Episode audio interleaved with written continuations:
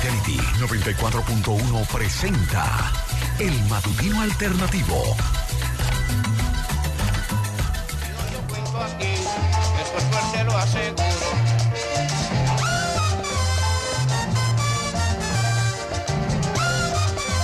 Muy, muy buenos días. Lunes, día después de la Altagracia.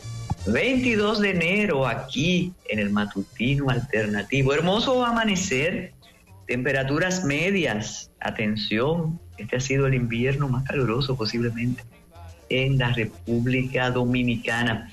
Si restamos 22 días a 366, faltan 344 días para el año 2025, pero vive el momento, vive el momento.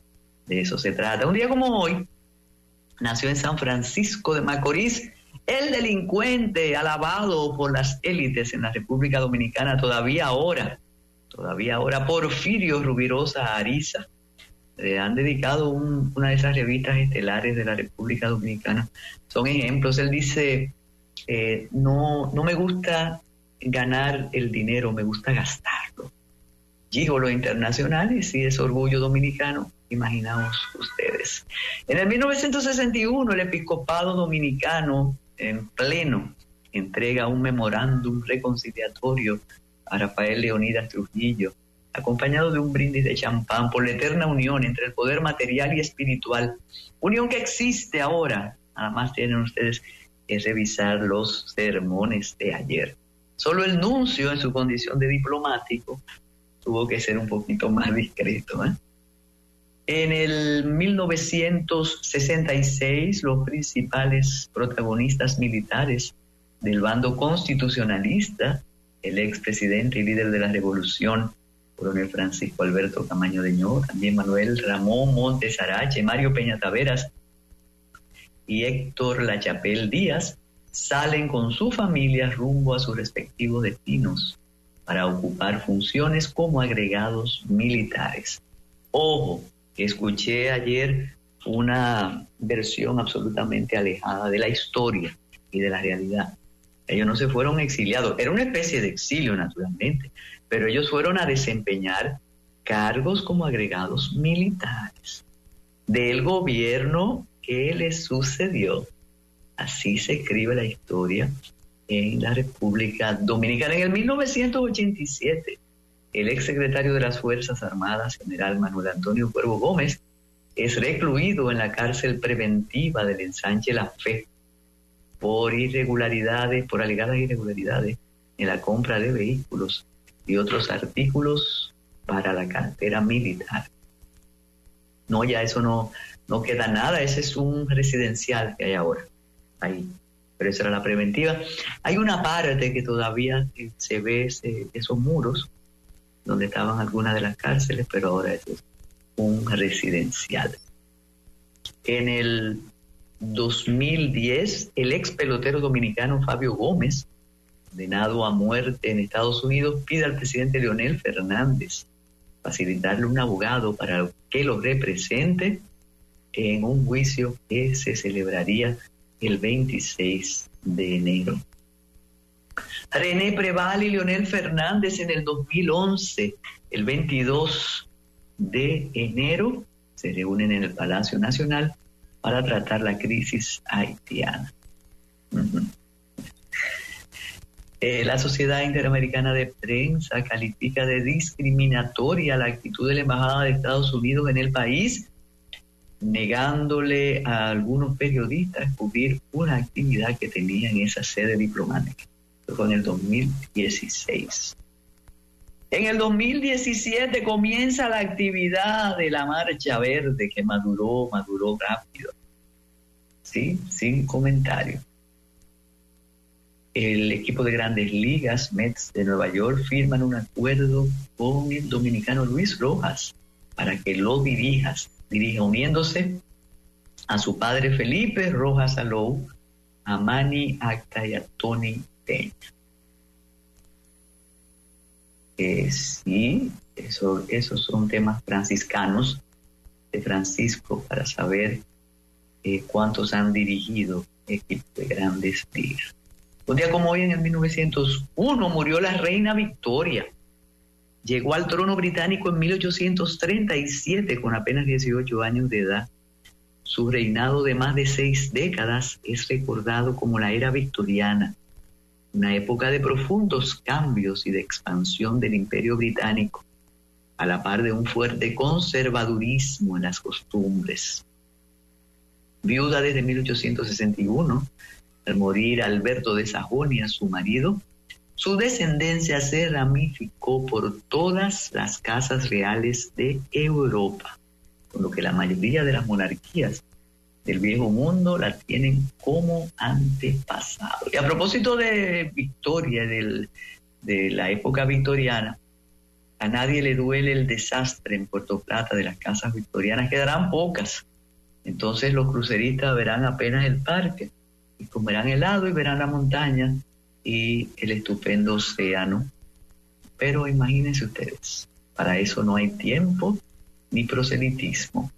En el 1962 la Asamblea de la OEA comienza, es la Asamblea en Punta del Este que expulsará a Cuba. Estados, Unidos lo logró, logró expulsar a Cuba del sistema interamericano. No consiguió el voto ni de Argentina, ni de Chile, ni, de Bolivia, Ecuador, México ni Brasil. Un día como hoy muere Lyndon Johnson, a los 64 años, combatiente en la Segunda Guerra Mundial, llegó a la presidencia por la muerte, por el magnicidio de John F. Kennedy. Durante su presidencia promulgó la ley de derechos civiles, pero incrementó la presencia militar en Vietnam, nos invadió a nosotros no quiso competir por la reelección, ah, porque él después de esa vicepresidencia, por razones eh, no previstas, por fuerza ya mayor, optó eh, por la presidencia y la ganó. Pero no quiso competir por la reelección. Era la época eh, convulsa en Estados Unidos, asesinato de Martin Luther King, de Robert Kennedy.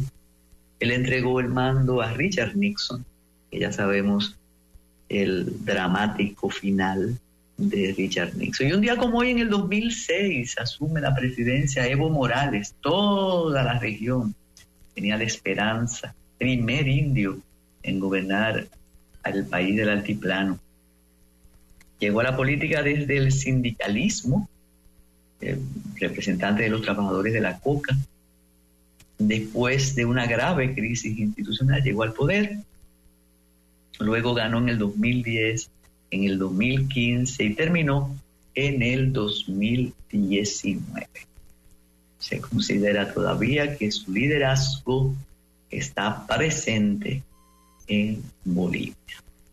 Nosotros nos vamos con las internacionales, de nuevo deseándoles muy buen día a las personas que sintonizan en este momento. ¿eh?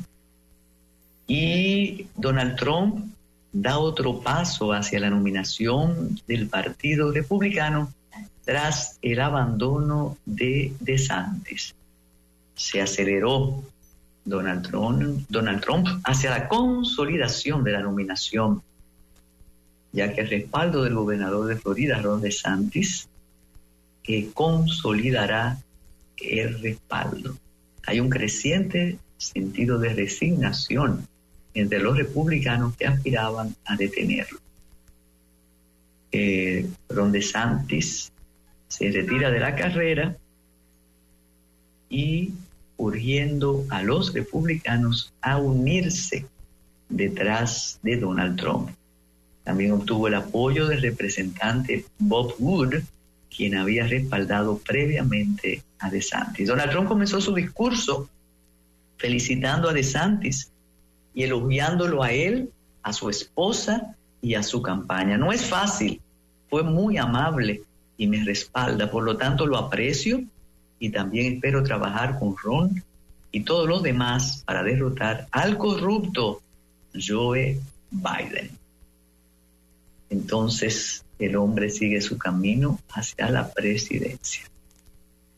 Y la ola de frío ártico ha causado estragos en el suministro de agua y en el transporte en los Estados Unidos, gran parte del país, continuaba ayer domingo atenazado por una ola de frío ártico que llegó incluso hasta Texas y la Florida, aunque se prevé mejora en los próximos días. Cuadrillas de obreros en Memphis trabajaron 24 horas para detectar y reparar tuberías rotas que habían hecho bajar la presión de agua en la ciudad.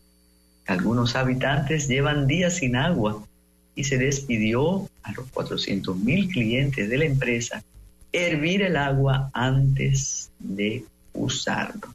Aguántense un poquito. Los vecinos estamos ayudando a los vecinos. Esto es fastidioso. Toda la gente de la ciudad que no tiene agua está sufriendo, pero se está haciendo lo posible para enmendar la situación. Lluvia helado, helada, agua, nieve, fuertes vientos es la cotidianidad o fue en esta semana. Y en Ecuador arrestaron 68 miembros de una banda que intentó tomar un hospital para proteger a un narco que estaba herido. La policía detuvo ayer 68 presuntos miembros de un grupo criminal intentó tomar el control de un hospital en una localidad de Guayas para resguardar a un herido de su organización que ingresó en momentos en los que el país libra una guerra contra el narco y tiene miles de militares desplegados. Neutralizamos a los terroristas quienes intentaban tomar las instalaciones de una casa de salud en Yaguachi, Guayas, con la finalidad de proteger a uno de sus secuaces. Israel continúa los combates contra Hamas en el sur de la franja de Gaza en medio de nuevos intentos para lograr alguna solución. Eso cada vez se aleja, es más difícil. ¿eh? Y Colombia, Perú, Ecuador y Bolivia pretenden conformar la red andina de seguridad ante el incremento de la violencia narco en la región. Colombia, Perú, Ecuador y Bolivia. Ok. Sí, porque es, es que está tomado por el narco todo el asunto, ¿no? La comunidad andina anunció una importante reunión para intentar enfrentar el poder del narco. Lima es, eh, fue designada como la anfitriona de la reunión extraordinaria del Consejo Andino, en la cual se contará con la participación de los jefes de las carteras encargadas de la seguridad interna. Estamos intentando contrarrestar el poder del narco. Bueno, tarde no, no es tarde, pero eh, nunca es tarde si la estrategia es buena. Pero lo que hay es que lograr que algo funcione, ¿no? Porque es, es terrible. Y miles de alemanes protestan ante comparaciones de prácticas realizadas en la época nazi.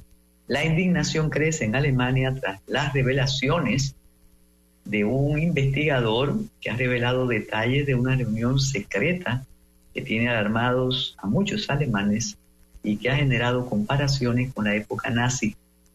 Según un medio digital, a la reunión asistieron empresarios, parlamentarios federales y regionales del partido ultraderechista Alternativa para Alemania, e incluso miembros del ala más conservadora del principal partido de la oposición. El plan es endurecer las medidas contra la migración y defender la democracia. Algunos dicen que no hay ninguna intención represiva, sino de defensa de, del país. ¿Mm? Sí, bueno, sigue la ola de detenidos en Ecuador, pero van a meter a todo el país en la cárcel, igual que en El Salvador. Ese es el problema. Y miles de devotos católicos veneraron la Virgen de la Altagracia ayer. Decenas de templos, incluyendo la Basílica de Higüey, donde se encuentra la imagen principal de la Virgen de Altagracia, se encontraron abarrotados de personas. Un nutrido grupo de personas se colocó desde el viernes en la amplia explanada y en los jardines de la Basílica. En lugar de peregrinación, se vio colmado. Algunos pedían intersección de la Virgen, otros cumplían promesas asistiendo a Higüey y a la Basílica. Y también aquí, exacto, el arzobispo de Santiago, por ejemplo, dijo que la ley DNI es un jaque mate a los derechos. El arzobispo Monseñor Héctor Rafael Rodríguez manifestó que la ley 124 sería un jaque mate, un jaque mate a la libertad de expresión. Coincido con algunas instituciones que parte de esta ley que habla sobre la entrega de información es un jaque mate a la libertad de expresión. Lo que está ocurriendo aquí con la iglesia es interesantísimo. Sí, miren lo que pasa. Eh, no hay uniformidad en la posición política, porque ellos están hablando de política monda y lironda. Pero dependiendo la inclinación de cada uno, hay su sermón. Algunos dicen, no voten por corruptos. Otros dicen, hay que respaldar, respaldar lo que se está haciendo bien. Entonces es así.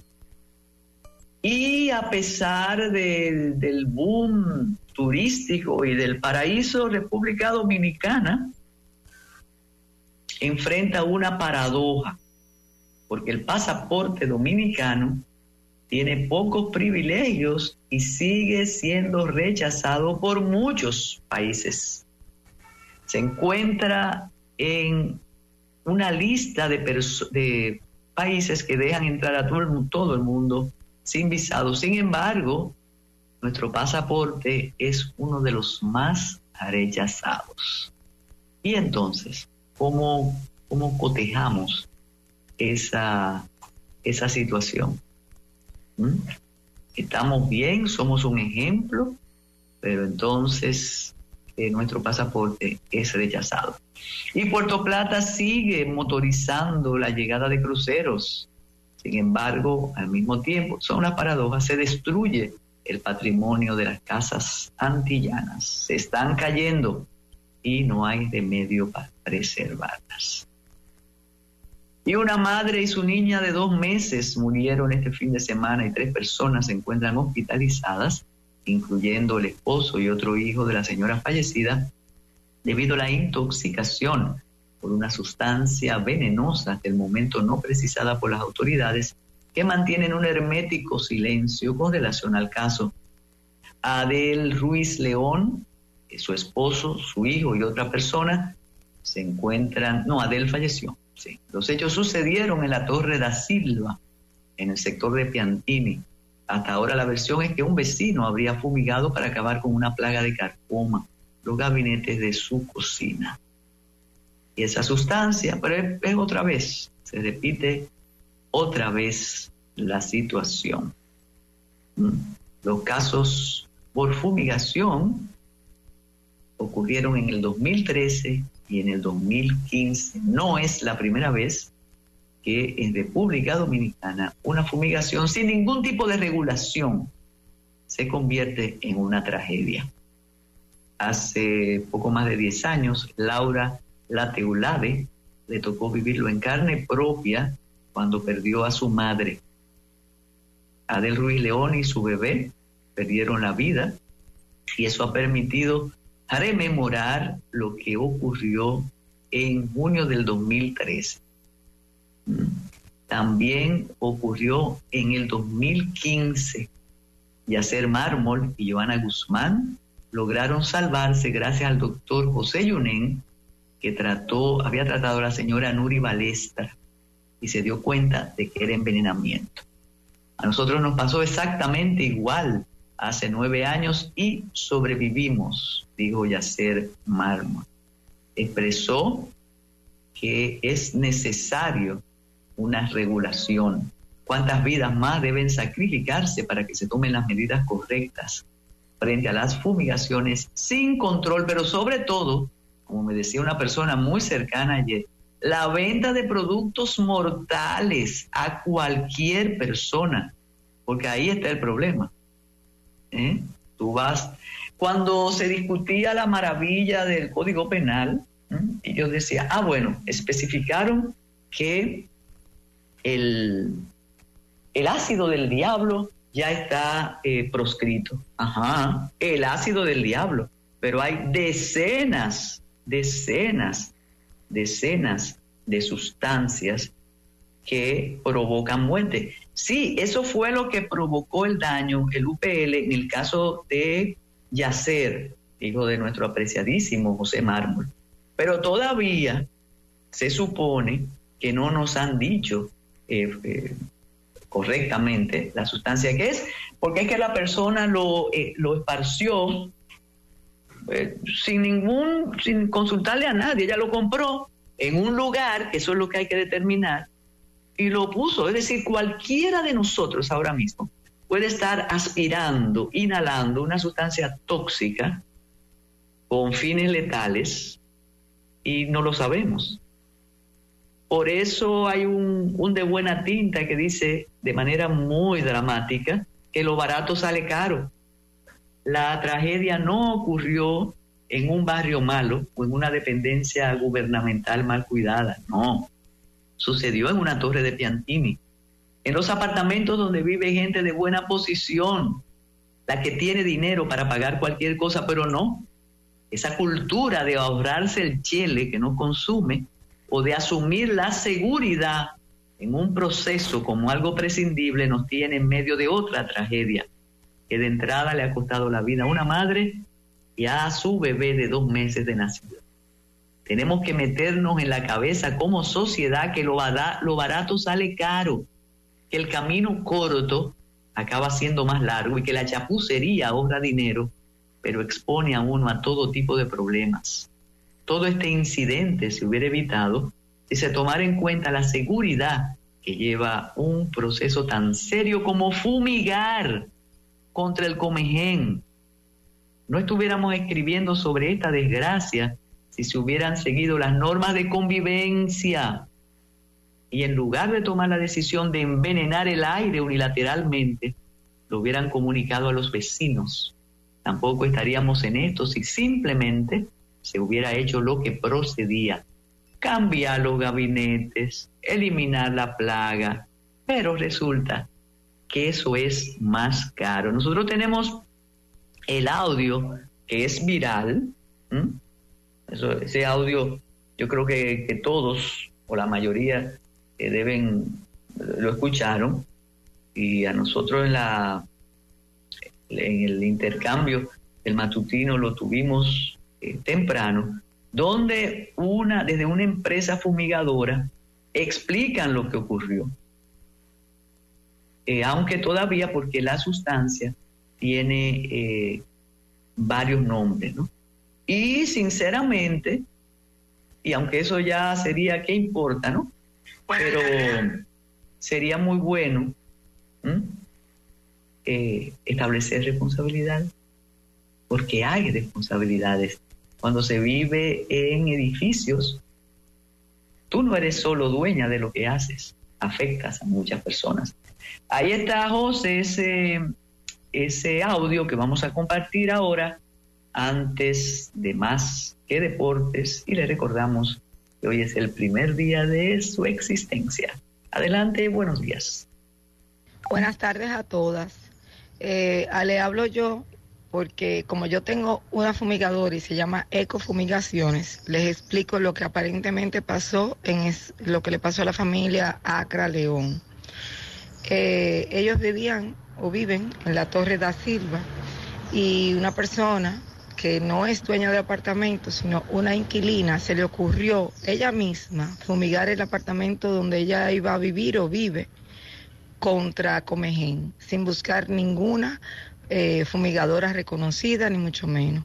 Puso una pastilla de gas, que eso se utiliza para comején, pero no se puede utilizar en ningún tipo de torres debido a que eso, como es un gas, se va por todas las tuberías, por los ductos de aire acondicionado, por las, eh, las tuberías de lo, del cable o sea, por las tomacorrientes, por donde quiera. En torres no se puede utilizar gas contra comején. Nosotros, ecofumigaciones, no lo hacemos. Ese tipo de fumigación se utiliza para personas que viven en residencias solas, exactamente. Y eso se hace, se sella completamente, herméticamente, con sellos especiales. Y la familia cuando se va a decidir hacer ese tipo de trabajo, nosotros recomendamos que se vayan de fin de semana.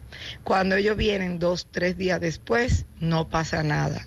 Pero eso es personas responsables. Nadie, nadie que se le ocurra una persona sola por, por ahorrarse un dinero, compran ese tipo de pastillas, la tiran en un apartamento, es un gas que es como si fuera el gas propano y se expandió por la tubería. ¿A quién le tocó? Desgraciadamente a esa familia. Qué pena. Ojalá que ese tipo de cosas no ocurran más en nuestro país. Ya regresa el matutino alternativo por Fidelity.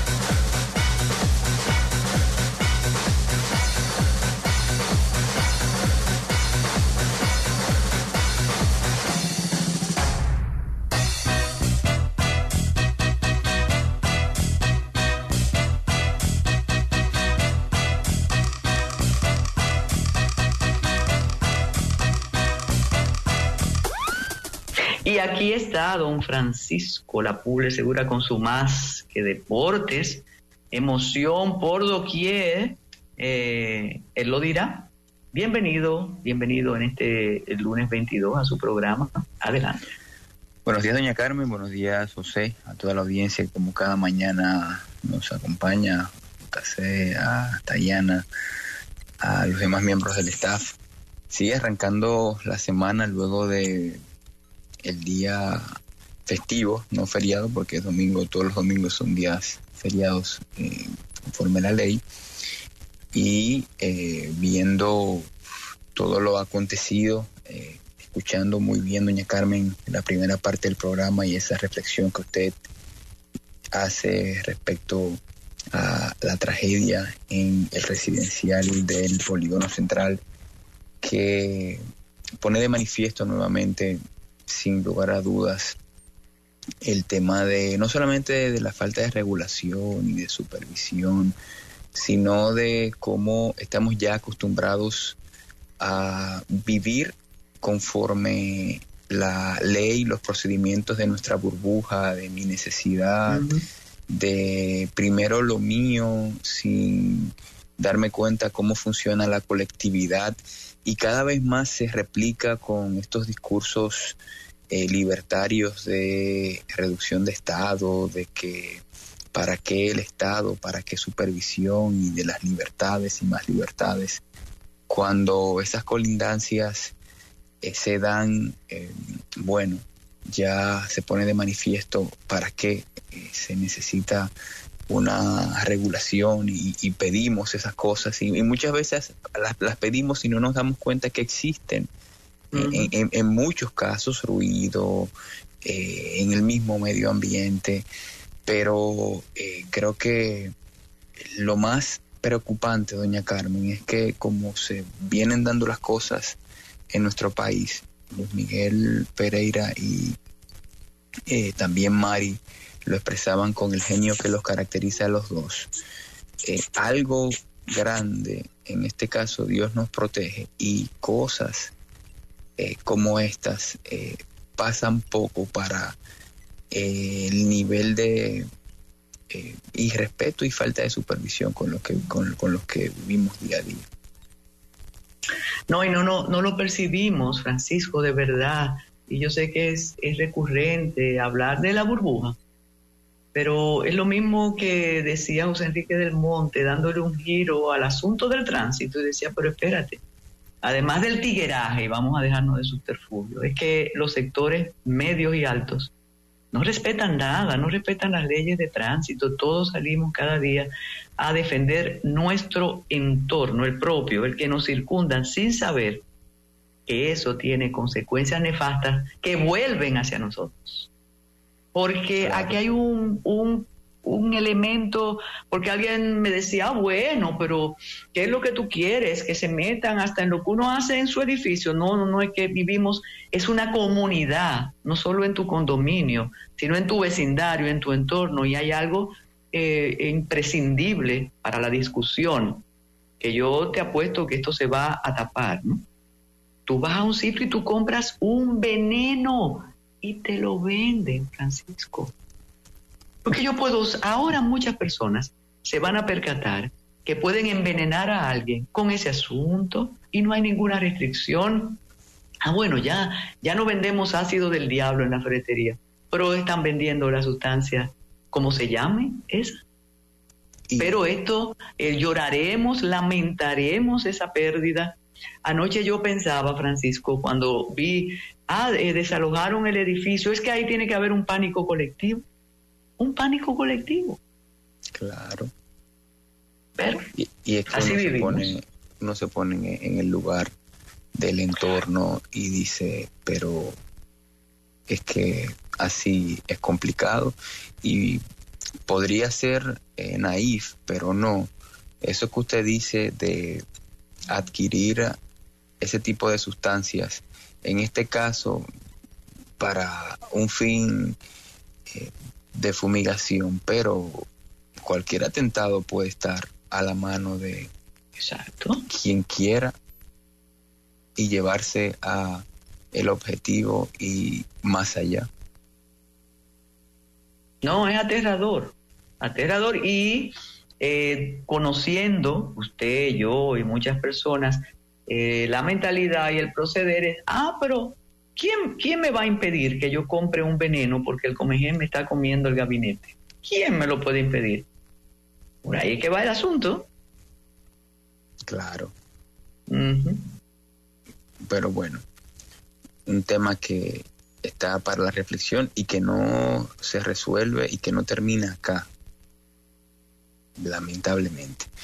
Bueno, doña Carmen, estamos en serie final, estamos en ya la última etapa del Campeonato de Béisbol Profesional de la República Dominicana y en el día de ayer el cubano José Barrero conectó un honrón de dos carreras en la octava entrada para darle a las Estrellas Orientales la victoria cuatro carreras por dos sobre los Tigres del Licey en el segundo juego de la serie final. Las Estrellas pican delante y con este triunfo eh, pudieron entonces ya colocar la serie de un solo lado, se impusieron de visitante en el Juan Marichal en una serie, como comentábamos, se juega al mejor de siete partidos.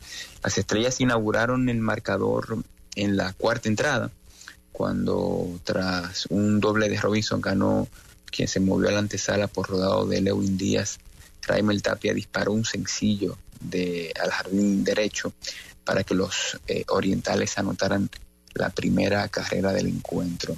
Anotaron después su segunda carrera en el sexto nuevamente Cano incidió eh, en el episodio con un doble y anotó por indiscutible al jardín derecho de Díaz. El Licey respondió en el cierre de la sexta entrada cuando después de dos outs y dos hombres en base, el venezolano William Astudillo cometió un error al intentar atrapar el elevado de Aristides Aquino. Con ese error la pelota se le cayó y permitió que anotaran en carrera tanto Ramón Hernández como Francisco Mejía. El partido eh, se empataba, eh, puso ahí dos a dos y ya en el octavo inning fue cuando vino el, cuadrangular de el cubano José Barrero y de esa manera entonces los orientales se ponen 2 a 0 en la serie. El tercer juego de la serie final eh, será disputado este lunes cuando las estrellas van a reciban a los Tigres del Licey en el estadio Tetelo Vargas de la ciudad de San Pedro de Macorís, ese partido a las siete y media hora de la República Dominicana. Un dato que daba nuestro admirado Kevin Cabral en su cuenta de Twitter y lo comentaba también en un live que hizo después del partido. Van dos live magistrales como, como suele ser él en sus análisis de béisbol. Solamente un equipo ha regresado después de estar perdiendo 0-2 en 30 series finales pactadas a un 7-4 en la historia de la Liga Dominicana. Las Águilas Ibaeñas de la temporada 2020-2021. Es decir, que la situación en cuanto a estadísticas les favorece a las estrellas de manera enorme. Así que probablemente, doña Carmen, estemos ante un 2024 año verde. Hoy, repito, siete y media de la noche, Estadio Tetelo Vargas, tercer juego de la serie, Licey Estrellas Orientales. Ya yéndonos del béisbol dominicano a hablar de baloncesto de la NBA, una jornada de domingo que vio al equipo de Boston conseguir su victoria número 33 de la temporada, vencieron 116 por 107 al conjunto de Houston. Al Horford no jugó por eh, decisión técnica, no estuvo en el roster, se le dio descanso. El máximo anotador por el conjunto de Boston fue el centro letón Kristaps Porzingis con 32 puntos. Un equipo de Boston que, que sigue siendo ahora mismo el mejor equipo hasta el momento en el baloncesto de la NBA. Partido interesante también ayer en Los Ángeles, donde se eh, dio esa jornada de domingo particular, donde en un mismo domingo, en el mismo estadio, primero juegan los Clippers, luego juegan los Lakers. El estadio incluso cambia de tabloncillo, cambia de escenario, parte de esos espectáculos de logística que caracterizan al eh, el deporte profesional en ese país, en los Estados Unidos.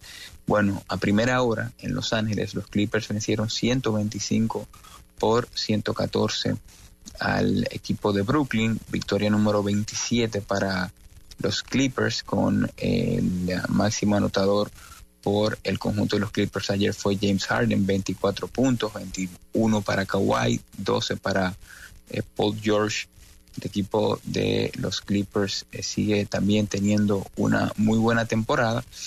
Sale el público, la gente de eh, logística y de mantenimiento del cripto con arena remueve todo, pone tabloncillo nuevo y en la noche los Lakers derrotaron 134 por 110 a Portland, victoria número 22 para los Lakers.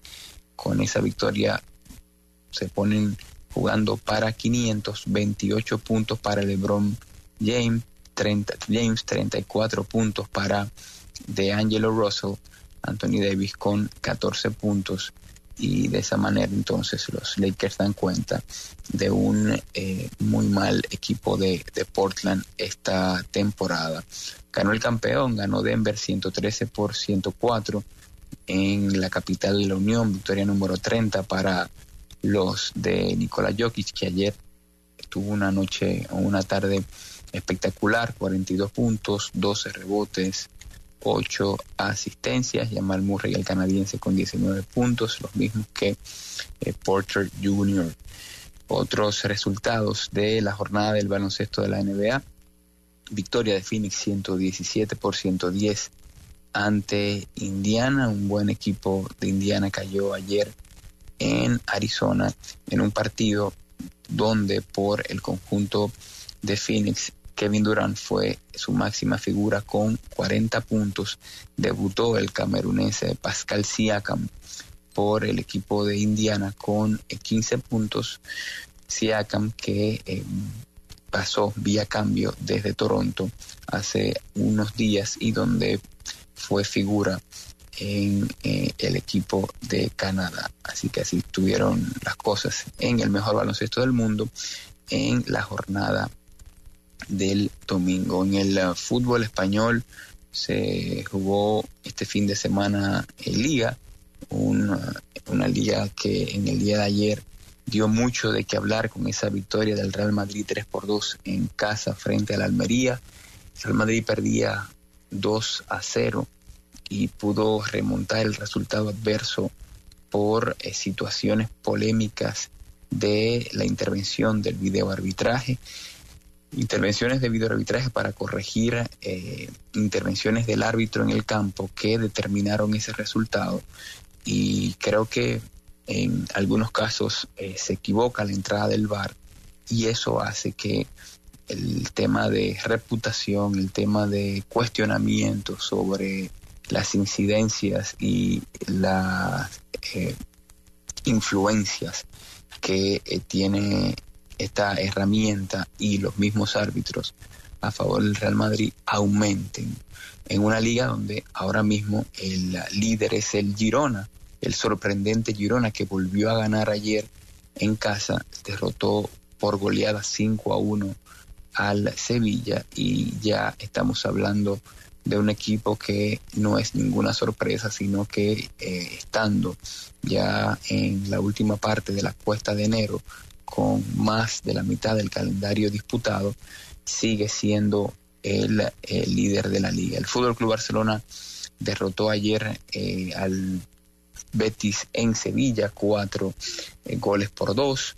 El Atlético de Madrid juega esta tarde a las cuatro horas de la República Dominicana en Granada y ahí están las, eh, los principales los principales resultados. Bueno, también el, en el día, en el fin de semana, la Real Sociedad derrotó un gol por cero al Celta y el Valencia venció un gol por cero al Athletic de Bilbao. Si usted sigue el fútbol, eh, si usted es muy fanático de la liga, sabe que ese tema polémico del arbitraje de ayer en el Bernabéu va a ser discutido durante toda esta semana. Eh, el fútbol eh, pasamos al fútbol americano porque este fin de semana se jugaron los partidos eh, divisionales. El día sábado el equipo de Baltimore eh, ratificó su favoritismo y venció en casa en el AMT Bank Stadium 34 por 10 al conjunto de los Houston Texans y en Santa Clara, en California, los 49ers de San Francisco derrotaron 24 por 21 a los Green Bay Packers. Ambos entonces, tanto Baltimore como San Francisco, pasaron a las finales de conferencia. En el día de ayer, en un four field repleto y pletórico, el equipo de los Detroit Lions, el equipo local, se impuso 31 por 23 a los Tampa Bay Buccaneers un equipo de Detroit que tenía muchos años sin ganar un partido de playoff, ganan ya en dos semanas consecutivas y se meten en la final de conferencias que se va a jugar la semana que viene. El último partido de la serie divisional es un partidazo. Ayer en Orchard Park, en Buffalo, en la ciudad de eh, el norte del estado de Nueva York, el equipo de los Kansas City Chiefs, los actuales campeones, vencieron 27 por 24 al equipo de Buffalo, un equipo que le persigue un gran, gran, gran futuro, como decimos nosotros los dominicanos.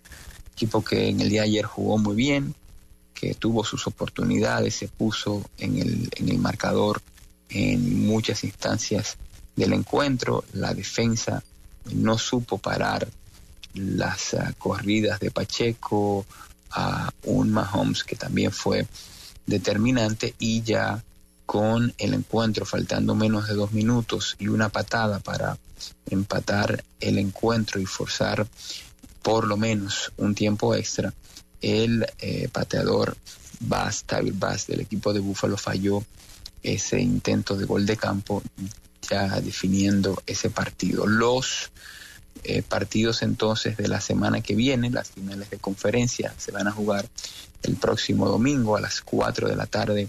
Kansas City estará de visita en Baltimore para enfrentarse a los Ravens. Para allá también va Taylor Swift. Estuvo ayer en Orchard Park viendo a su pareja jugar con el equipo de los Chiefs.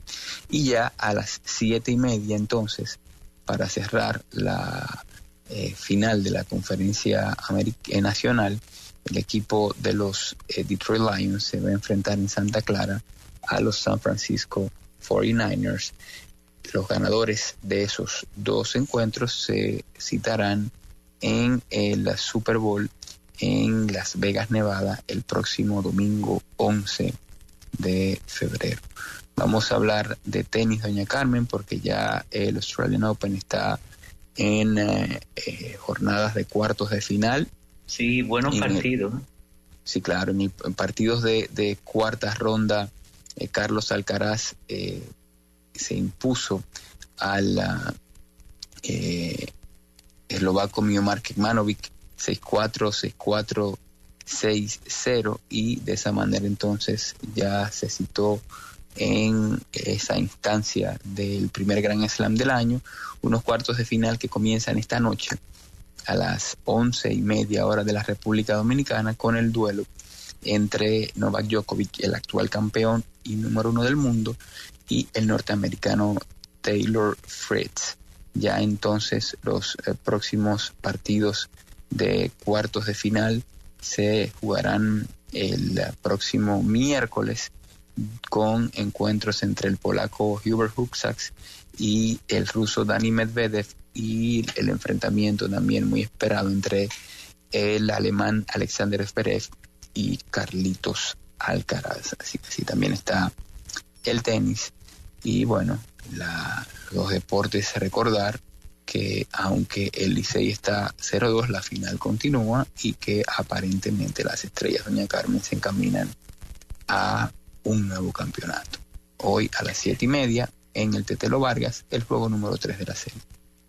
Definitivamente, con el mismo entusiasmo. Francisco, ninguna, alguna novedad en relación al problema eh, de, del olímpico, si ya, si alguien va a mediar en aquello, o eso se va a quedar así.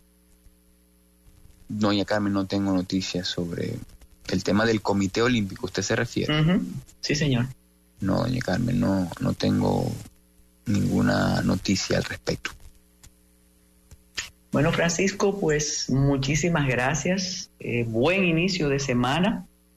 Nosotros le vamos a dar paso ahora a Jordi Masalles, que tiene algunas observaciones, Francisco, en relación a la, a la tragedia en la Torre da Silva porque independientemente de, las muertes eh, que estremecen, es una tragedia colectiva que hay en ese, en ese edificio.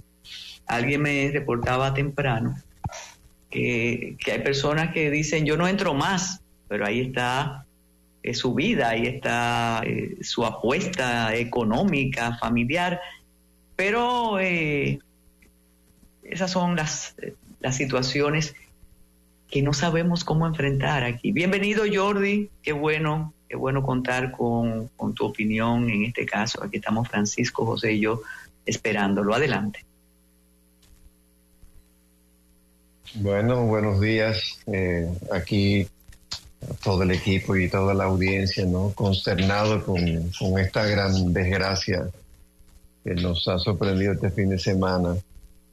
Y, lo peor de todo es eh, la rabia que da después que uno pasó lo que pasó con, con eh, los hijos de José Mármol, ¿no? Y con, y con la, la, señora las, dos señoras uruguayas en Juan Dolio, o sea, eh, caramba, caramba, es que es que no, que no, no, prendemos, no sé, no sé. Eh, eh, es indignación ya lo que uno tiene. Pero bueno, básicamente en mi rol, en mi rol de, arquitecto y de, y de constructor, lo que es importante que, que todos sepamos y que, entendamos que, un edificio, un edificio en el cual hay varios apartamentos, no, no, no es no es un conjunto de unidades totalmente aisladas, es, es un sistema. O sea, tiene toda una serie de conexiones a través de patinillos, tuberías comunes, extractores extractores de, aire, etcétera, que se comunican entre sí y que por lo tanto el uso de cualquier elemento, en este caso estamos, estamos hablando del, del fosfuro de aluminio, que es, es, un, es una sustancia que no debería estar al, al alcance de, de, de, personal que no sea autorizado, o sea, y registrado, igual como se hace con los con los narcóticos, ¿no? Tendría que ser una cosa de mucho control porque siguen pasando estas desgracias, ¿no? Y entonces, pues es importante entender de que, de que los edificios están llenos de huecos entre, entre, entre pisos y de huecos entre, entre niveles, entre, entre apartamentos que están en el mismo nivel. O sea, generalmente, generalmente no debe considerarse como un solo sistema. Todas las columnas de apartamentos que, comparten una, un núcleo de circulación vertical, entiéndase ascensor y escaleras, porque generalmente después ya, y aún así hay que tener mucho cuidado, pero generalmente esas columnas sí están cerradas con respecto a, otras columnas adyacentes. O sea, estamos hablando de, edificios que puedan tener eh, dos núcleos de ascensores o tres, que a veces lo, hemos visto, que no, no, no solo por este, solo por aquel, porque hay más de cuatro, cinco, seis eh, apartamentos por, por nivel y entonces se distribuyen los núcleos de circulación vertical. Pero eh, están llenos de, de pasantes de, de, hoyos que no se, que no se sellan. Y aunque una unas personas compran un, un producto para encerrarlo en su apartamento y sellen sus puertas y sellen sus ventanas, aún así, si no se toma la previsión de sellar todo lo que son las tuberías en todos los baños, en todos los sitios, en las cocinas, donde quiera que pueda haber cuartos de servicio y todo, si no, si no está sellado, se corre el riesgo de que esos productos pues pasen, como ha pasado ya de un apartamento a otro y, y ocurren estas desgracias. Pero ocurre, eh, Jordi, que que no, no aprendemos ni tenemos conciencia cívica cuando vivimos en edificios multipisos. Entre la animadversión entre convivientes y que fulano me cae mal y el otro bien, eh, pueden pasar estas desgracias. Porque en ocasiones los vecinos ni se saludan. Entonces, ¿cómo decir, mira, mañana voy a poner una sustancia contra el comején que te puede matar? Eso es inconcebible realmente, Jordi. ¿eh?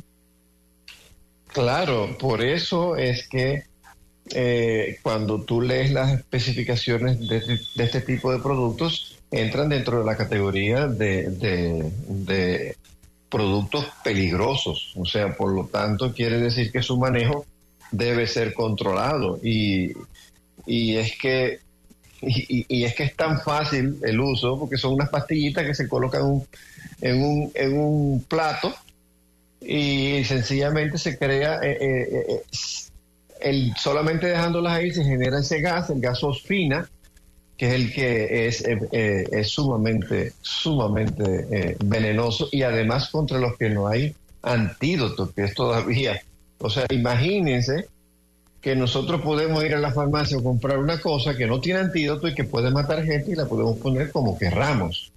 Jordi tú, lo dijiste, tú, lo, dijiste antes que, ahora, ahora la gente va a cambiar el ácido del, diablo por el, por el fosfuro de aluminio. Jordi hizo un comentario al respecto y utilizó la palabra control, que es algo que eh, es totalmente necesario en uh, un sistema y la descripción científica de lo que significa una torre es precisamente eso, desde su concepción, desde su diseño, desde su ejecución y también desde la habitabilidad de esa, de, esa unidad conjunta. Entonces, si ese sistema, eh, para que pueda funcionar desde lo mínimo hasta cosas eh, más precisas como el tema de la fumigación, no se tiene un, control y, no estamos hablando ya de, una, sino de eh, toda la estrategia de desarrollo urbano que tiene nuestra ciudad eh, en la parte donde se encuentra esa torre. Usted, yo tengo una foto acá que veo la ciudad de Santo Domingo y la ciudad de Santo Domingo tiene esa tendencia. Entonces yo creo que eh, con parte de lo que dice doña Carmen, que es que de manera individual no tenemos la educación o la, eh, digamos, la, costumbre de, vivir en, comunidad con lo que, con lo que eso se eh, representa y el respeto que requiere eso, pero también ese control y esa supervisión para que ese tipo de riesgos que los hay se mitiguen a eh, el mínimo posible. Hay un detalle, hay un detalle eh, a propósito de cómo se manejan algunas informaciones y si se manejaran con más apertura pudiéramos aprender. Siempre se ha dicho que fue una inquilina. No sabemos quién es el propietario del apartamento. Eso también te indica una desconexión y un no me importa, me alquilas y yo hago con el espacio lo que me plazca. Y otro detalle que sé que es, es duro, pero lo vamos eh, a compartir, nosotros exigimos y decimos intervengan los barrios, el desorden que hay en tal sitio, pero cuando se trata de los sectores medios, altos y muy altos, sabemos que eso es tierra de nadie, de nadie. ¿eh? Sí, precisamente esa, Esa, falta de supervisión eh, también se da, que es transversal no solamente en la 42, eh, esto pasó en eh, esa zona de privilegio del privilegio. Y, Jordi, antes de pasarte ahí la palabra, estamos ante una situación de total orden público. El Ministerio Público tiene la competencia de investigar eh, lo que pasó al detalle y presentar los cargos sobre quien tenga la responsabilidad penal porque hay eh, muertos. Y eso es totalmente eh, lamentable y estamos todos consternados. Entonces yo creo que esa no hay que esperar querella no hay que no, hay que esperar nada. Hay, hay que en este caso eh, ver e investigar y eh, usted hablaba también propietario, inquilino, deslindar también la responsabilidad eh, penal eh, sobre lo que sucedió, porque está el código penal y los cargos están ahí y hay, ah, que no fue la intención, pero hay homicidio y hay homicidio involuntario y hay negligencia, imprudencia. Eso ¿Usted es se acuerda civil, claro que sí, De manera casi eh, burlesca para no hacer un, un, manifiesto jurídico contundente, cuando yo recordaba ayer que en las aulas universitarias, cuando tocaban las obligaciones o el derecho penal, uno levantaba la mano para tipificar lo que ocurrió ahí. ¿eh? porque eso está tipificado. Pero fíjese que los bomberos dijeron ayer, no tenemos, no tenemos autorización para dar información. No tenemos autorización, comprende. Quiere decir que esto se manejará con la discreción que la clase amerita. Y hay dos personas fallecidas y dos personas envenenadas. no, hay tres personas fallecidas. Tengo entendido que la que la nana de los de los chicos salió en las redes que había fallecido también. Eh, por lo menos salió en, en las redes. No estoy, no podría. Tendríamos que, verificar eso. Pero eh, de antemano me, me niego a pensar que la persona haya puesto el, el, producto para matar a nadie, ¿no? O sea, volvemos al tema de que lo más importante es entender que el manejo de ese tipo de sustancias, de productos, es de alto riesgo, sumamente peligroso y debe estar controlado y supervisado y tal y, ya y no sé hasta qué no sé hasta qué punto que no, no, debe, no debiera ser adquirido por cualquier persona que vaya, que por cualquier persona que, que, no, que, no, ten, que, no, que no esté calificada en el, en el manejo de, ese producto, ¿no? No, no, la intención de matar imposible. Se habla de negligencia, imprudencia, pero ya conoce, conocemos que hay una sustancia letal que se vende diciendo buenos días, yo quiero tal cosa. Y ya. ¿Entiendes? Ese, es uno de los problemas. Sí, cuando yo tuve la experiencia, yo dirigí la, unidad ejecutora del, edificio de, de, Claro, actualmente Claro, en esa época era, era Verizon, que como una empresa eh, americana, eh, en, su momento fue el edificio con mayor tecnología que se, se construyó en el país y había un capítulo que era precisamente el, sellar todos los pasantes y todos los huecos que se, que se hacían tanto en losa como en muro por un tema de por un tema de, de incendios básicamente. Lo que pasa es que en nuestro país tenemos la suerte de que el sistema constructivo que hasta ahora se ha, se ha estado utilizando, de los bloques de hormigón, eh, es, un, es, un, es un sistema que de por, de, por sí eh, es muy difícil de, que un de que los de que un incendio se, se traspase, ¿no? O sea, se, se extienda a través de un edificio, de, de, un mismo piso o a través de diversos pisos, pero la pero realmente la normativa, la normativa de, construcción debiera establecer que no existieran esa, esos, esos pasantes, o sea, que esos pasantes que son necesarios al momento de construir, porque es un tubo que baja, por ejemplo, que, recoge las, las, aguas servidas de un baño, pasa por el, por el piso de abajo, eh, se rompe un muro para entonces meterlo en otro muro donde va a bajar y eso genera toda una serie de huecos que existen en todos nuestros edificios, aunque nosotros no los veamos y, están ahí.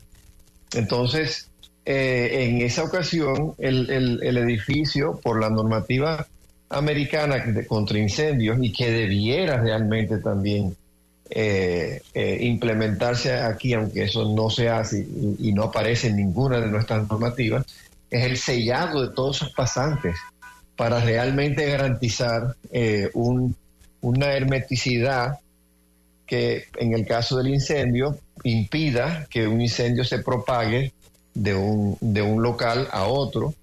Y en el caso de, vapores, como en este caso, no, no hubieran pasado también. O sea que yo creo que debe ir, debe ir de la mano el, el, tema del control para, para fines de poder adquirir un producto tan peligroso y que no tiene antídoto. O sea, eso, eso realmente es lo que a mí me, asusta.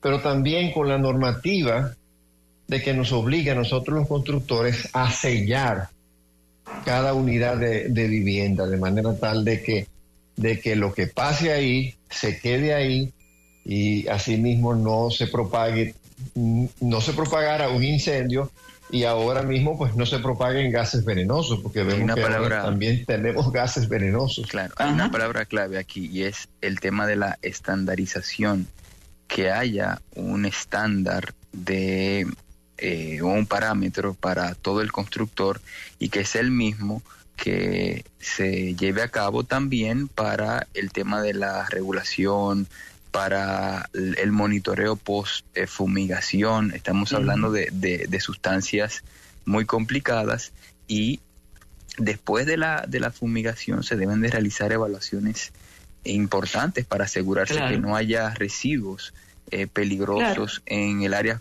no solamente en la vivienda, sino en todas las áreas, en las viviendas, sino en las áreas comunes.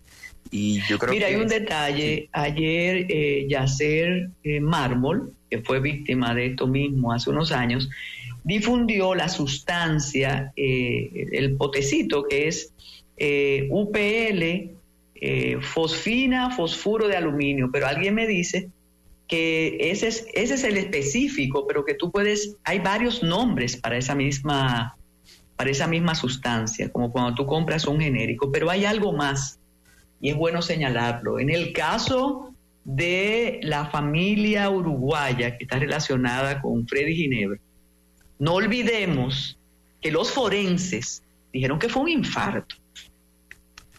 ¿Eh? Recuerden eso.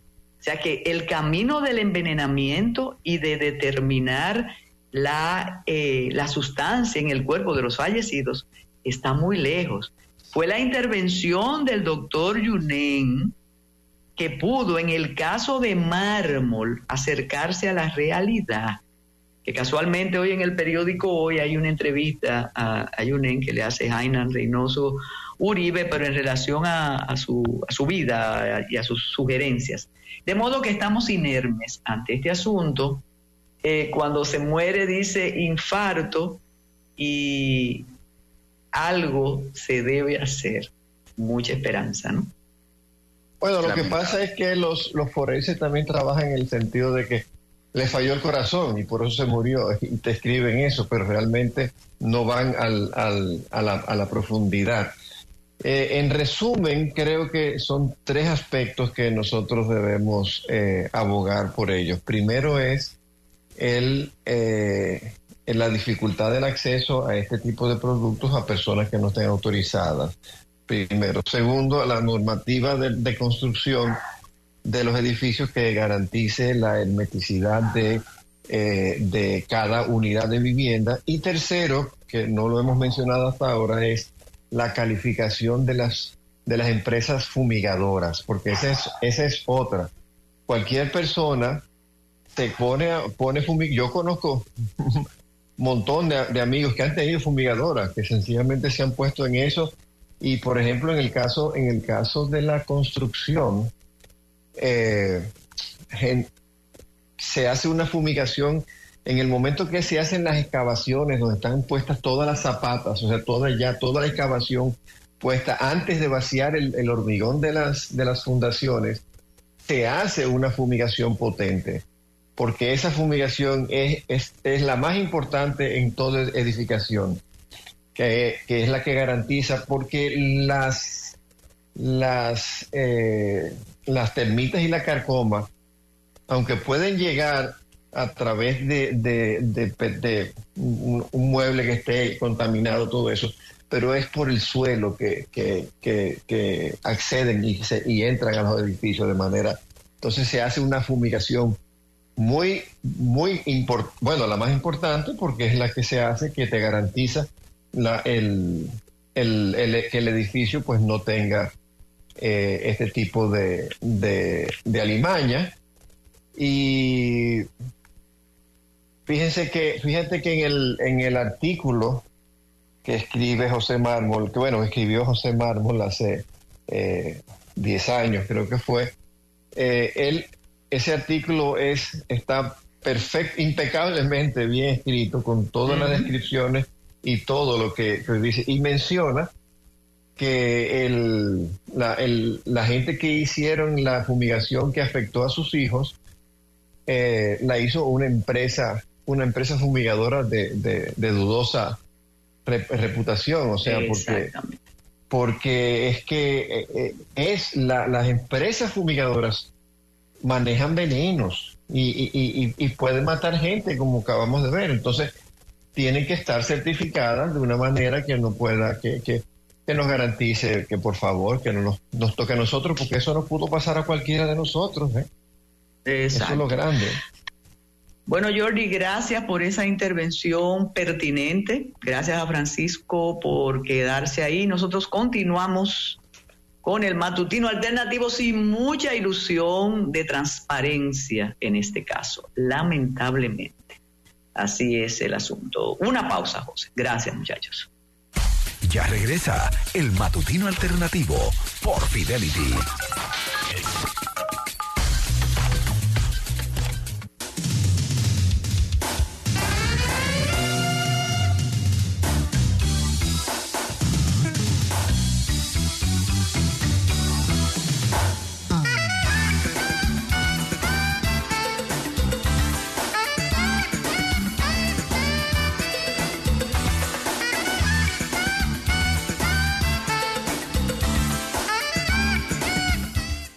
Y aquí estamos con JC Malón, que además fue a la misa en honor a la Virgen de la Altagracia, allá en San Patricio. Se vio muy buen mozo él con esa gabardina, pero le, daba frío.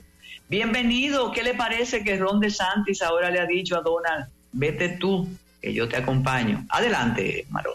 Buenos días, doña Carmen. Buenos días, Santo Domingo. Me parece que Ron DeSantis no tenía más alternativa y Ron DeSantis fue el primero que el establishment intentó utilizar para oponérsele a Trump, no se le dio, y ahora están poniendo todos los huevos en Nikki Haley, que es una neoconservadora con una fe profunda en el evangelio de, las bombas y está convencida que lo que no se resuelve con un bombardeo se resuelve con más bombardeo.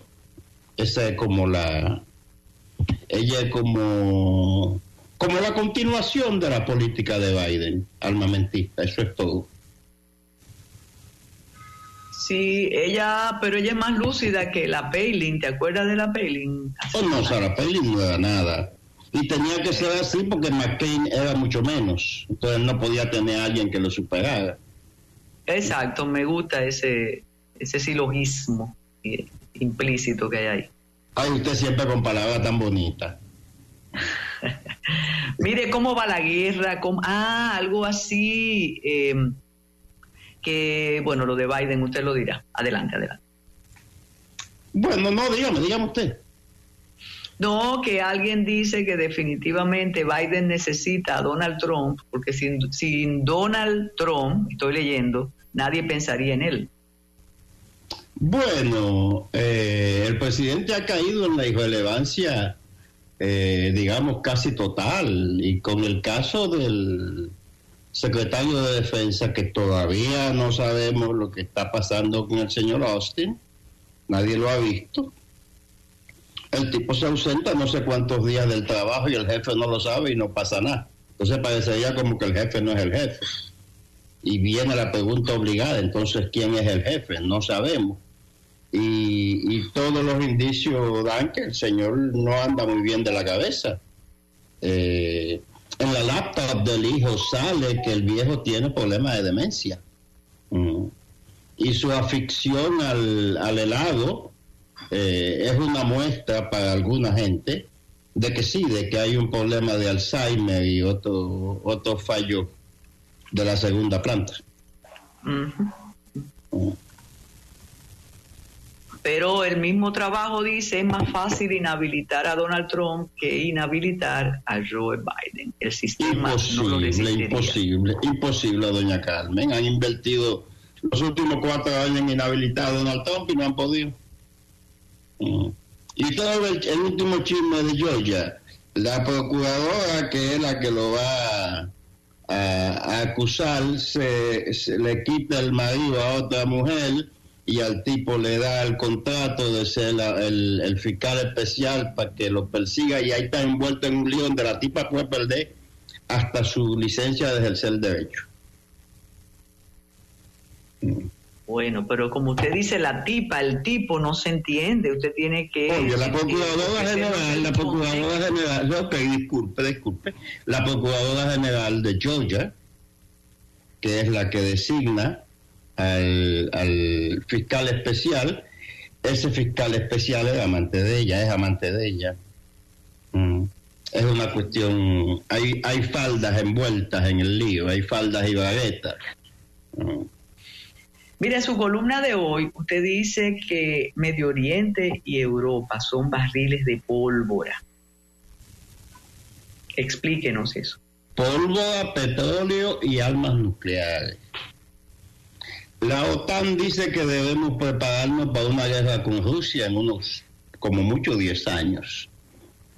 Suecia ya llamó a su población a prepararse para la guerra. Eh, la OTAN dijo en Davos que la única garantía de la paz en Europa es la victoria de Ucrania, lo cual significa que hay que meterle más armas. Eso es en lo que a Europa corresponde. Y en el Medio Oriente ya está, eh, están echadas las cartas. Eh, en lugar de detener la masacre de Gaza, el presidente Biden optó por atacar a Yemen. Porque al final los yemeníes lo que están pidiendo es lo que está pidiendo el mundo entero, detengan esa masacre. So ahora Estados Unidos está atacando directamente a Yemen, Irak está atacando a los Estados Unidos en Irak y a Israel en Pakistán. Hezbollah es cuestión de tiempo que se meta en la guerra desde el Líbano. So, el Medio Oriente ya está envuelto en candela y, y, y, el tranque en el canal de Suez, por donde pasa aproximadamente el 30% del comercio mundial, sumado a la sequía en el canal de Panamá, nos va a poner en poco tiempo en una ruta de navegación del siglo XVIII que habrá que darle vuelta al a todo el continente africano para conectar el Índico con el Mediterráneo y habrá que darle vuelta a todo el continente americano para pasar del Atlántico al Pacífico y viceversa. Eso nos va a traer como consecuencia tremenda carestía en todo lo que consumamos. el, panorama desde ese punto de vista es sumamente delicado. Además de la consecuencia de la seguridad mundial, es la cuestión de la seguridad alimenticia y de otras cosas que, se nos van a ir del, alcance de las manos. Yo creo que esto puede sabotear muchísimos planes reeleccionistas, no solo el local de nosotros, sino el que está gobernando un país y quiera quedar gobernando, cuando suban estos precios, olvídate que eso, eso no será posible. No hay ninguna posibilidad de un liderazgo europeo o de la comunidad internacional que pueda sentar a todos los representantes de, los, de los países en conflictos y llegar a un punto común de avenencia en esta época, Malón? Lo primero es que los europeos resultaron ser como, como no, qué sé yo, tienen mucha, mucho prestigio, pero poca estamina. Eh, esta gente no tiene ejército, la defensa de ellos depende de los Estados Unidos. Alemania, la principal economía de Europa, siguió ciegamente a los Estados Unidos por este túnel, destruyó su fuente de energía. Inglaterra, la segunda, va por el mismo camino en recesión económica. Italia iba, estaba metida en, en la reconstrucción de la ruta de la seda con China y la Meloni tuvo que echar para atrás porque Biden la presionó que se saliera de eso. Eso no hay nada y ahí todo, todo lo que queda en el mundo es Joe Biden. Y Joe Biden definitivamente, aquí estamos casi todo el mundo de acuerdo, está controlado por Israel. En otras palabras, nosotros no controlamos Israel. Eso quizás fue en un momento, al principio del inicio del Estado judío pero eh, en este preciso momento ellos controlan Washington. Así que no hay nadie, porque el que tiene el lío armado es Israel. ¿Qué cosa más triste? Eh, absolutamente. Aquí le preguntan acerca de la fuerza o la incidencia del Congreso de los Estados Unidos ante la crisis. Es un Congreso, bueno, no, no se parece al nuestro, porque ¿qué, le pasa al Congreso de los Estados Unidos que no interviene ante todos los problemas que hay? ¿Y qué pasa con Menéndez, que ya no se dice nada sobre él? Muy, muy, muy sencillo. Eh, hay un pasaje bíblico, no recuerdo cuál, que dice que la raíz de todo mal es el amor al dinero.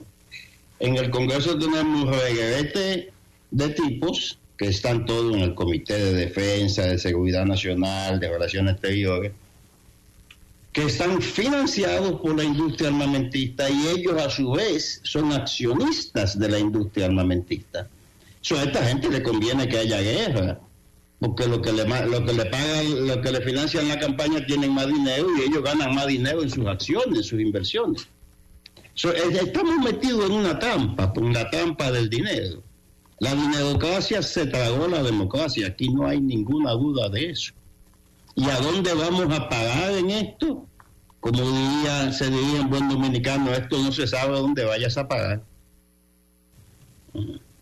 Exactamente, así es. Bueno, aquí es, es difícil entenderlo en otros estamentos institucionales porque para mantener la, la narrativa de que el presidente escucha, no importa que las leyes se conozcan en el Congreso y que ahí logren consenso, si el público dice que no le gustó después de promulgada, entonces el presidente reúne de nuevo y dice, no, hombre, vamos a entender esta ley y posiblemente vuelva para el Congreso. ¿Qué le parece? Eso, eso se ha hecho desde, desde que asumió la presidencia. Bueno, yo le voy a dar en este caso mi voto, mi voto de apoyo. Eso es democracia.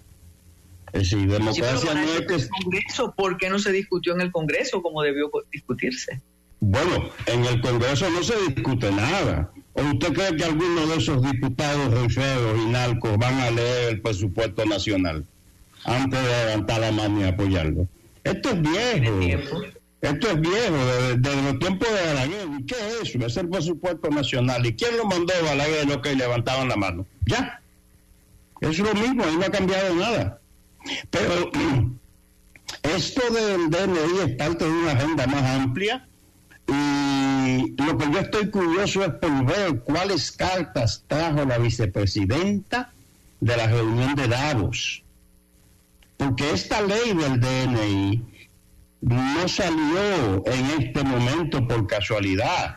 Esto era algo que ella iba a presentar en Davos como ejemplo de que República Dominicana está siguiendo esos pasos. Y la situación se hace tan confusa que en retrospectiva, doña Carmen, aunque usted no lo crea, con todos los lapsus morales que tuvo eh, Danilo Medina y todo el gobierno del PLD, nosotros no tenemos el país lleno de haitianos como está este país lleno de refugiados y Europa, porque Danilo se negó a firmar el pacto migratorio. Eso es un problema con esa gente.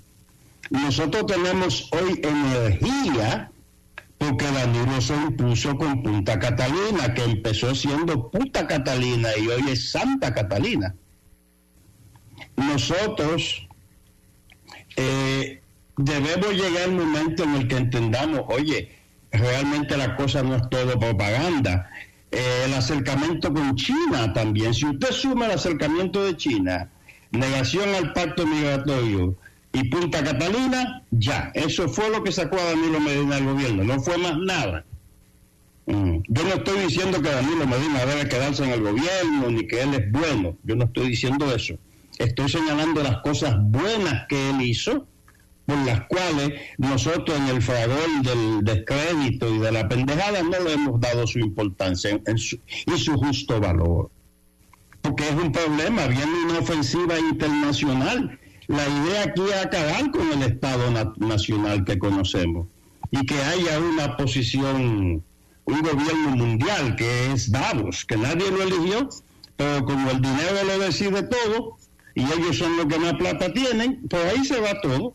Mire lo que viene ahora con el pacto eh, para las vacunas, para la pandemia. Y vamos a ver qué va a hacer el presidente Abinader con eso. Eh, lo que ellos están planteando, y en mayo lo van a decidir, eh, es que cada país tendrá que darle a la Organización Mundial de la Salud el 5% de su presupuesto de salud pública. y lo que decida la OMS en Ginebra es lo que vamos a hacer en Cancalajana. Es decir, la gente de la OMS no tiene idea de que existe Gualey, pero lo que ellos decidan en Ginebra es lo que se va a hacer en Gualey y nosotros como Estado no tenemos el derecho a oponernos. ¿Qué le parece? Bueno, Malón, ustedes a uno en este lunes post Virgen de la Altagracia un tanto en la realidad y preocupados también. Muchísimas gracias, JC. Gracias a usted, doña Carmen. Gracias, gracias. Y tenemos una actualización del caso del envenenamiento y es que fue realizada la autopsia a Adel Ruiz y a su bebé, eh, los que murieron a causa del envenenamiento eh, además de estas personas, también resultaron, como sabemos, afectados Luis José Acra, su esposo, y otro hijo, quienes estaban todavía anoche en cuidados intensivos en la clínica Abel González. Se espera que el Instituto Nacional de Ciencias Forenses, específicamente el que está ubicado en el Cristo Redentor, divulgue o estudie las causas de la muerte. Una empleada doméstica de la fallecida contó que cuando estuvo el sábado en la casa, ya ella estaba interna, pero regresó a la casa porque había mejorado. Pero imagínense, en la casa era que estaba el veneno. Cuando yo llegué, ella me dijo que fuera a ver a los niños. De igual forma indica que en principio la familia pensó que tenían una intoxicación alimentaria. En las primeras horas del domingo, los bomberos se presentaron al lugar y otros organismos aplicaron un protocolo de evacuación en el edificio que está en la calle Rafael Augusto Sánchez, esquina Federico Geraldino. Después los bomberos fueron con tres camiones y limpiaron el inmueble. ¿Eh? Ya en horas de la tarde regresaban los inquilinos. Para hoy se espera que el Ministerio de Salud diga algo, porque ya concluyó el proceso. Rafael Báez, técnico en fumigación, dijo que partiendo del caso que se usara, que todavía no lo saben, ¿eh? fosfuro de aluminio, este lleva un protocolo para su aplicación, hermeticidad en el apartamento. Ese producto es un gas y para usarlo, y Jordi mencionaba algo eh, similar, el edificio debió estar completamente vacío porque el gas se cuela por los ductos de aire acondicionado y de electricidad. Este es un producto catalogado como banda roja por su alto nivel de toxicidad. Lleva todo un proceso establecido internacionalmente para su manejo. Este no se aplica en todos los lugares. Es una pastilla que se vuelve gas. Lamentó la falta de regulación de venta de ese producto. Se espera que la Asociación de Fumigadores hable y que las autoridades también hablen. Una pregunta que, debe, no debe ser mía solamente es, ¿por qué solo en ese apartamento hubo eh, envenenamiento, hubo eh, expansión del gas. Eso sería quizás eh, bueno determinar después de las investigaciones. Malón decía que él usaba un producto contra el comején allá en su viejo San Pedro de Macorís y que se asustó cuando Jordi habló, ¿no? Sí, me dio un poquitito de calofrío la posibilidad de que cualquiera pueda llevarse a uno con eso, sin, hasta sin pensarlo, ¿no? Sin intención. sin intención. Bueno, pues muchísimas gracias, Malón. Hacemos una pausa a la espera de Haredi para exportar. Gracias. Ya regresa el matutino alternativo por Fidelity.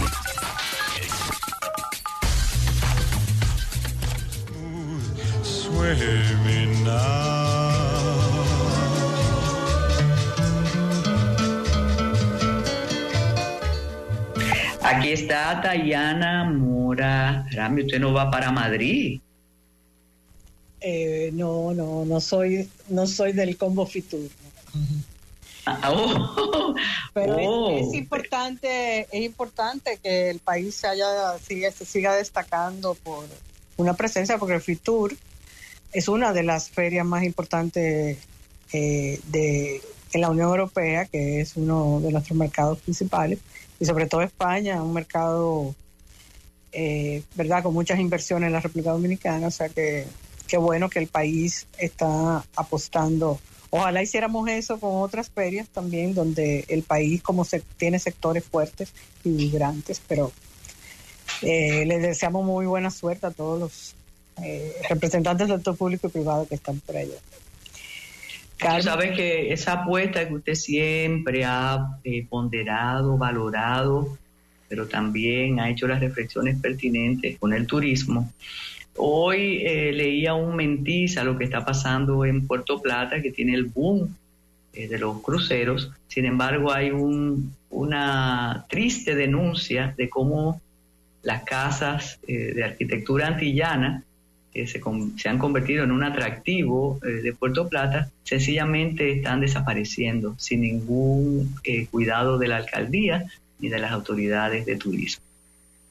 Mira, Carmen, justamente eh, traigo un tema sobre esto y, antes de, haber leído tu, tu artículo de hoy, de porque estoy escribiendo algo para un libro de otra persona, que sobre las ciudades, sobre el sector servicios, las industrias creativas, y viendo los, los letreros de los candidatos a alcalde, a regidores, eh, y la falta de, de total eh, imaginación para, para eso, porque para que, que, alguien me diga tu alcalde, tu diputado, tu regidor, tu regidora, no me dice absolutamente nada de por qué yo debo votar por esas personas. Ahí eh, los únicos que tienen ventaja son los incumbentes, que por lo menos uno tiene una idea de, bueno, le gustó o no le gustó estos cuatro años de gestión,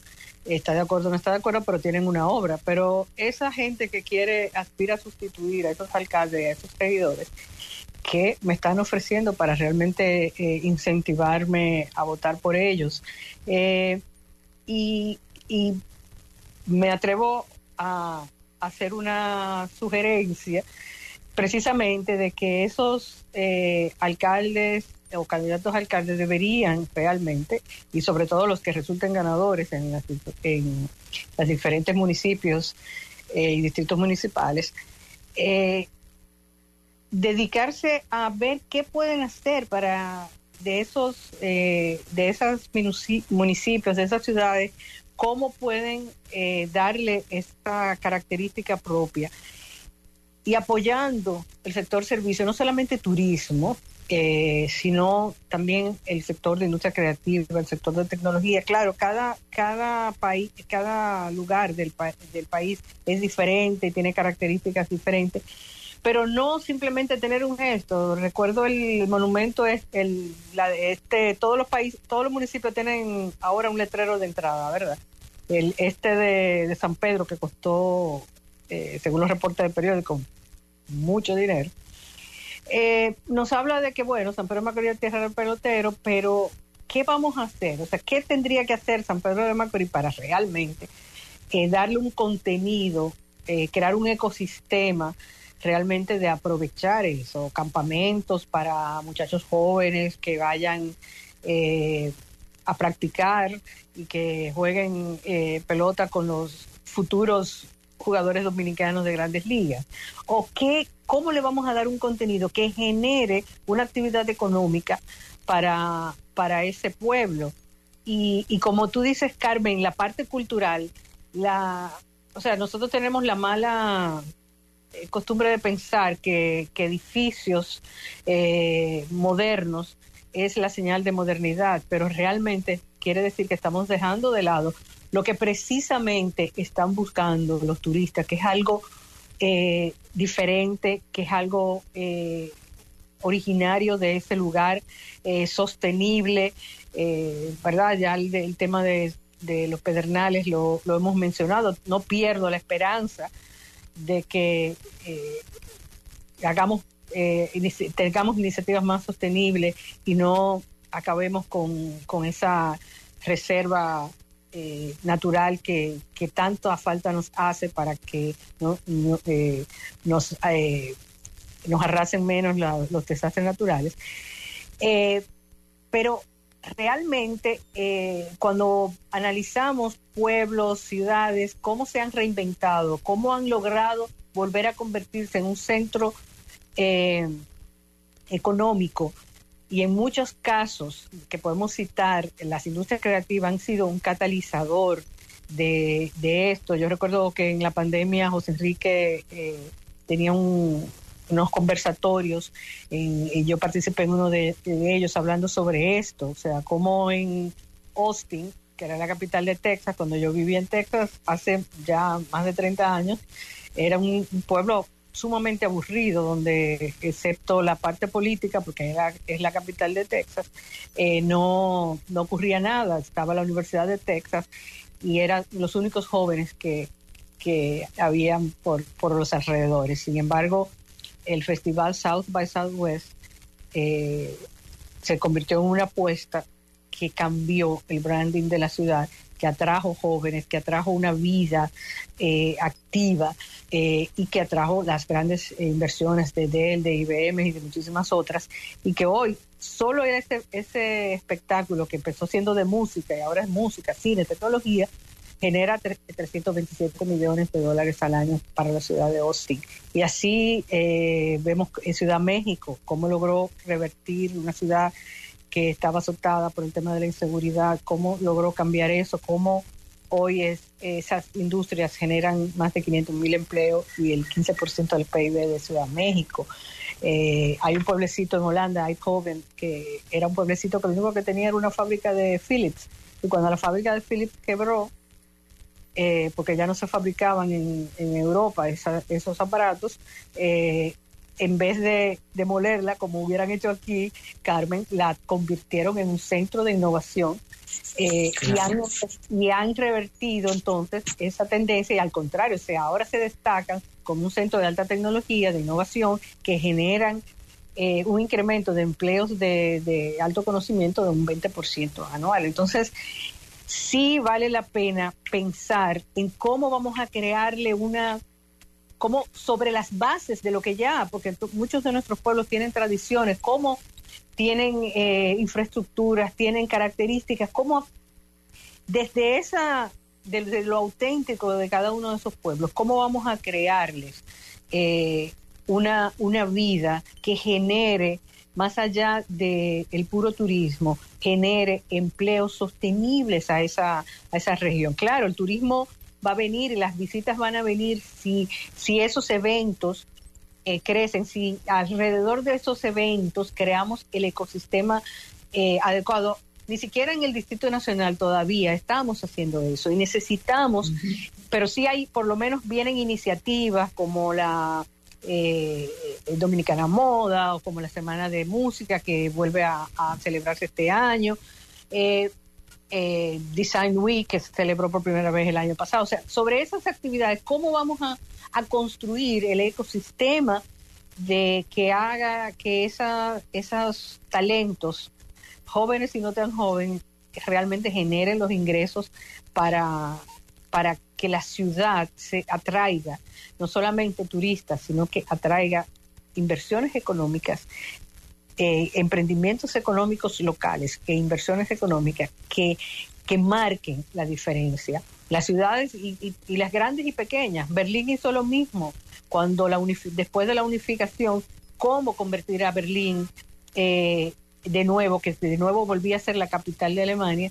Eh, y ahora la industria creativa genera más de 50 billones de euros al año solamente en la ciudad de Berlín. Montreal también se, se reinventó a partir de, los videojuegos, de las animaciones y, de apostar por sectores específicos. Entonces, alcaldes, candidatos a alcalde, candidatos a regidores, por Dios, eh, usen un poquito más la imaginación, eh, asesórense de los artistas, de los talentos dominicanos que tienen eh, visión y, y creen una nuevas ciudades a partir, sin destruir lo que, lo que hay, porque como tú dices, Carmen, es un crimen esa, esa, esa, esas casas de, Puerto Plata hacen de Puerto Plata totalmente diferente.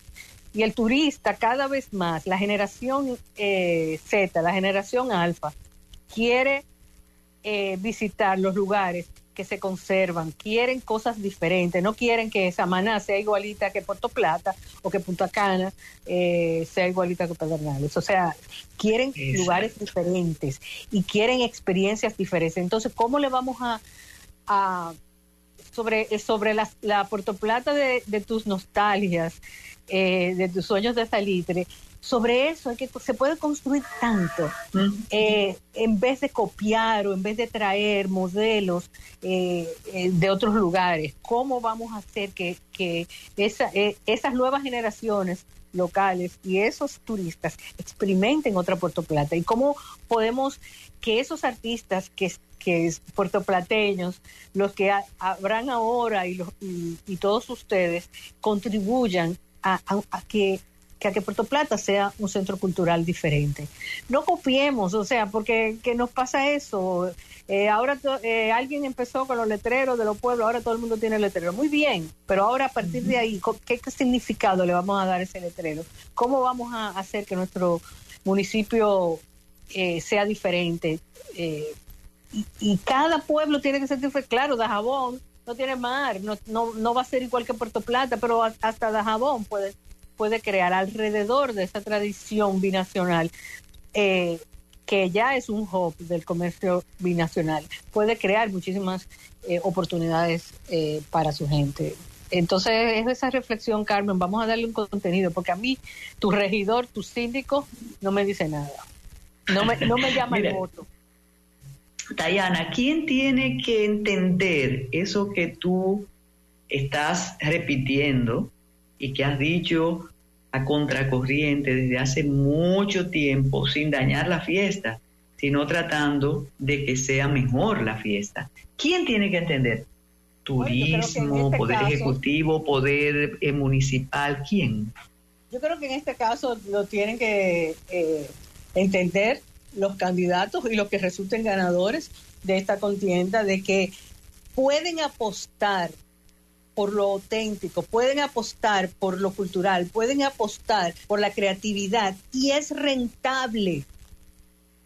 Vamos a crearle espacios a nuestros artistas para que se desarrollen eso, coger 10 millones de una fiesta, invertirlo en crear ese, ese ecosistema, es más rentable a largo plazo para el municipio y para el país que simplemente subsidios o, o algo temporal.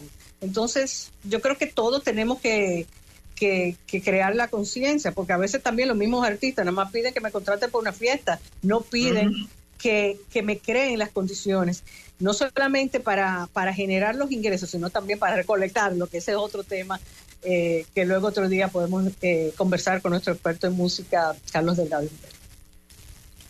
Bueno, pues muchísimas gracias, Dayana Mora Ramis, como siempre, ready para exportar con una entrega más que interesante. Ustedes se quedan con Fidelity para disfrutar de las baladas de los 90, de los 80, ahí con Marta en la animación y recuerden acceder a nuestro canal de YouTube. Y esperemos, esperemos la oficialidad dando cuentas de lo que ocurrió en la Torre da Silva, aunque esa espera puede ser muy larga. Adelante, José. Gracias, Dayana. Fidelity 94.1 presentó El Matutino Alternativo.